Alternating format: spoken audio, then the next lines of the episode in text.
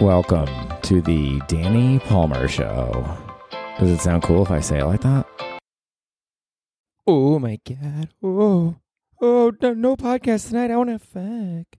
Sorry, sweets. I've got work to do. Welcome to the vainly titled Danny Palmer Show, the Fun Friday pod. I would argue that it's fun, you know? Friday's a fun day of the week. We talk about fun things on here and some poignant things. I'm fucking poignant, dude. I'm poignant as shit, bro. You know what the thing about Brooklyn is, dude? Everybody acts like Brooklyn is so fucking cool. Oh, we're like indie spirit over here, and we have like indie band. Actually, I do like indie bands. I'll stand. I'll stand up for indie bands. If you have shit to talk about, fucking is Death Cab for Cutie an indie band? I used to love Death Cab for Cutie when I lived in Atlanta, and now I'm like, Meh. I'm more on the fucking Elohim tip. That's my girl. Anyways, Brooklyn is fun in doses. You know, if you go to a cool place like Gold Sounds, I think I was there last Friday, or like Brooklyn Steel, Music Hall of Williamsburg. Williamsburg's lit. There's some fun bars there, but just overall, it's fucking spread out, dude. You know, like last week we went there after the fun after the Friday Black Cat show to uh, I think it was to Gold Sounds, and that was a fun spot. But to get there, it's this fucking epic, you know, 30 minute Uber journey where there's like four people crammed to the back. No one's wearing seatbelts. We're going down the highway. I'm like, is this going to be a fun night or a never forget it, never forgotten tragedy? You know what I mean?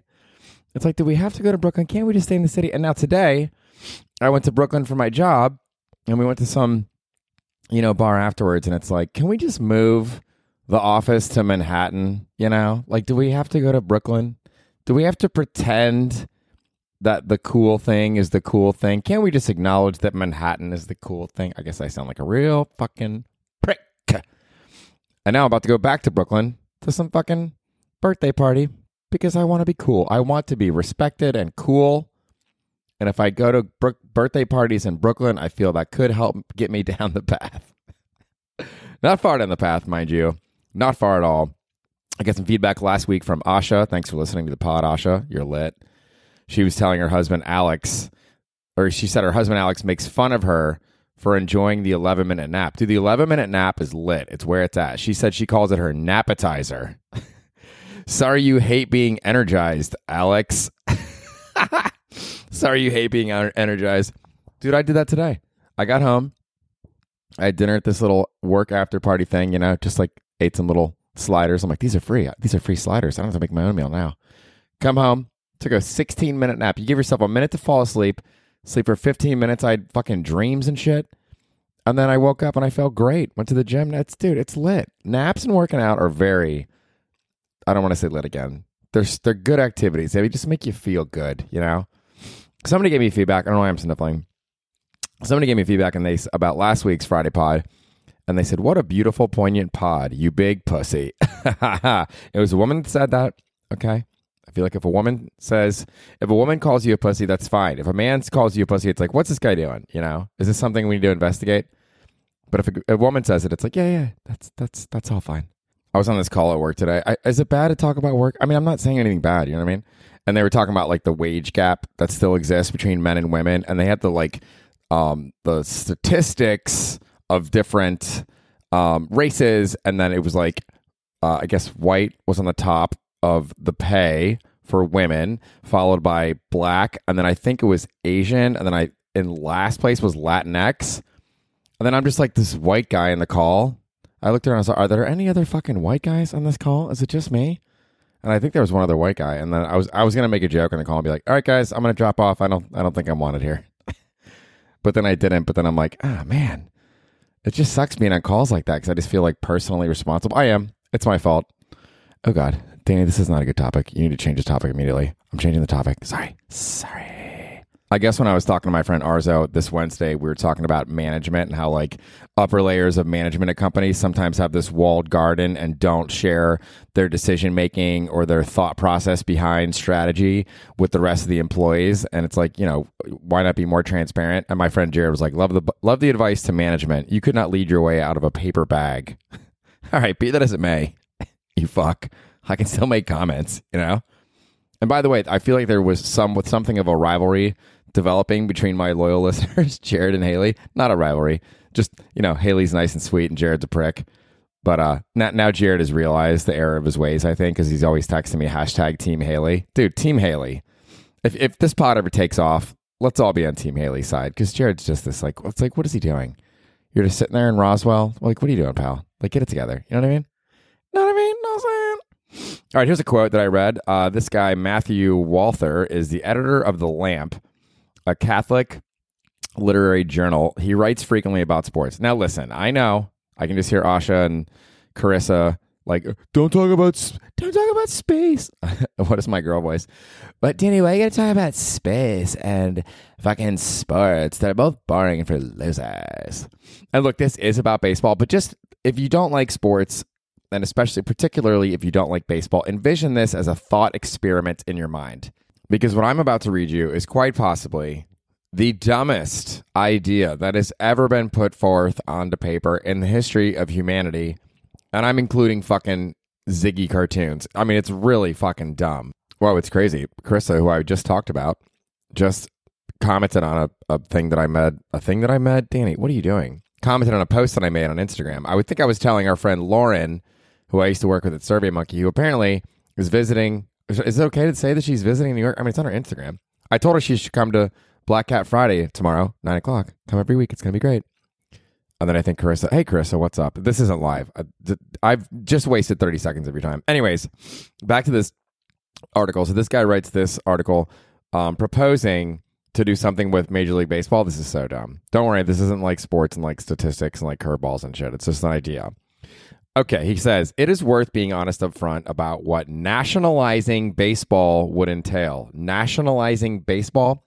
So it's no longer going to be, you know, 31, I think it's 31 teams that have owners and uh, it's a private enterprise. No, no more of that. Mr. Walther says, while I like to think that the Biden administration could make, oh, sorry, it's 30 teams, could seize all 30 teams and dissolve the league by executive fiat, citing language buried somewhere in the text of the Patriot Act. What? The Patriot Act? You could do that?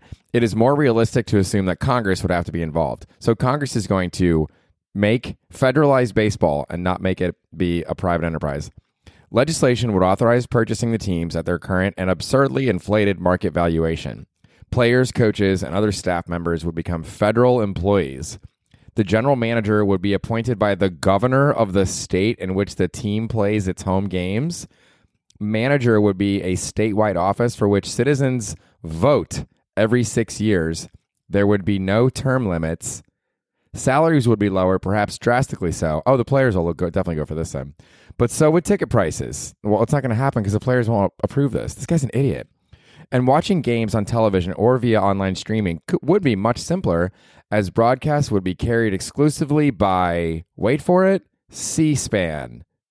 Is this the dumbest man to walk the planet? How could you actually put pen to paper with that ridiculous idea? You think the governor of the state is going to appoint the general manager? What about states that have multiple teams, like in New York and Texas? which general manager are they going to appoint for appoint for the fucking Rangers versus the Astros? And then you're like, oh well, why did the fucking Rangers get the better GM? Why don't the Astros? This is a complete non-starter, dumb idea, dude. Manager become a statewide office for which citizens would vote every six years. First of all, most people in each state don't give a fuck about baseball. Why would they be keeping track of managers' skill sets? And how would they be able to determine which manager had the right skill set for any particular team? Th- this guy's a fucking idiot. I just want, you know, I want to have this guy in the podcast and just berate him mercilessly. and also, it just something something just irks me a little bit that he's like an editor of a Catholic literary journal. You're writing for a Catholic literary journal, and yet you're and now you're gonna like change all of baseball with a dumb idea, bro. Stick to your like antiquated text and sell the fucking art in the Vatican and give it to homeless people. Okay, thank you. Anyways, I know I haven't talked for long, but I feel like if I don't leave for this party soon, I'm going to be too late for this party, and then people are going to think I'm a loser. Oh, here comes Danny. Oh, here he is, dude. This is a nice quote that I read um, about sadness and lo- well, it doesn't sound nice.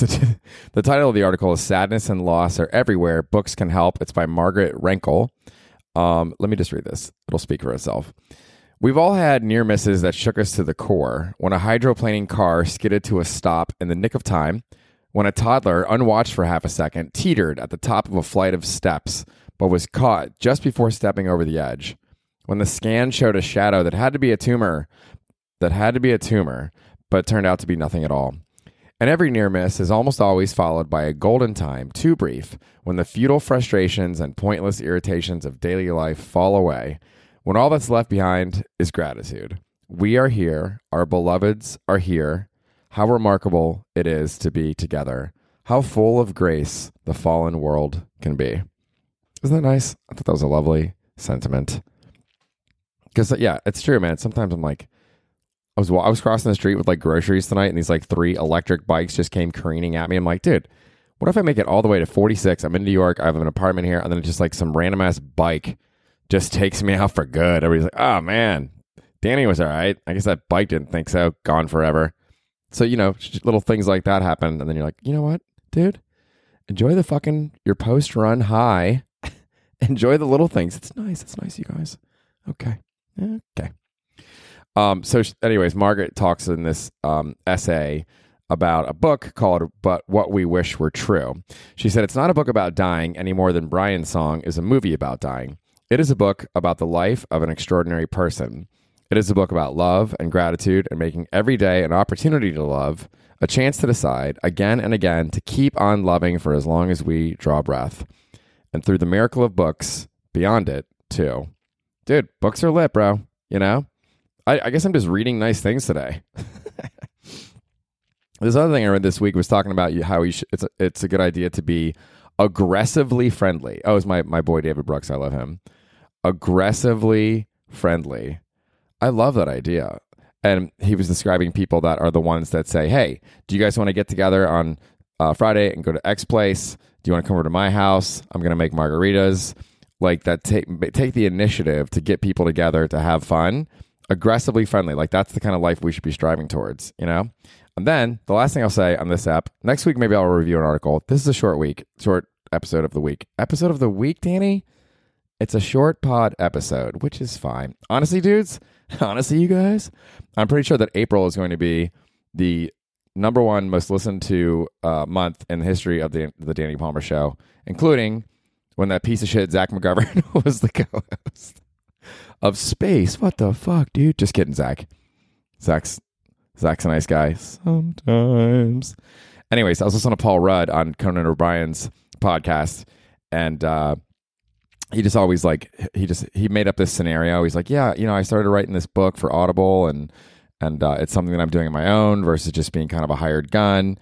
And it was it was just a joke. It was just like a clip from a stupid show. And Conan's like, "What are you doing? You're just wasting my time." And he goes, "Well." um, you know, while we're all we're all burning up, we might as well laugh when we can. You know, it's true. We're all burning up. And burning up, I don't think he's thinking of that like a melancholia scene where the sun is coming closer and closer to Earth. Burning up means, you know, we were all on timers. We're all going to expire. You might as well laugh while you can. So there you go. Just be, just fucking, don't give, don't give advice to your listeners. You're a dumb loser. All right, sweetie. I don't know why you didn't talk until the very end and you spoke in that voice. Where's Ruth? I miss Ruth. Fuck you, Danny. Ozark is going to be over in about two weeks. I already won an Emmy. I don't need your dumb ass. My name ain't Ruth. I'm an actress, you moron. June. All right, thanks for listening to the Fun Friday pod. Danny Palmer, NYC. Also, Danny Palmer Comedy. Wait, what, Danny? Dude, what? I don't even know my fucking handles. Who cares? Who cares? Hit me up on Instagram. Nobody ever does. Come to Black Cat every Friday night, nine o'clock show. And you guys are nice and stuff. Do you guys want to like? Do you guys want to like chill?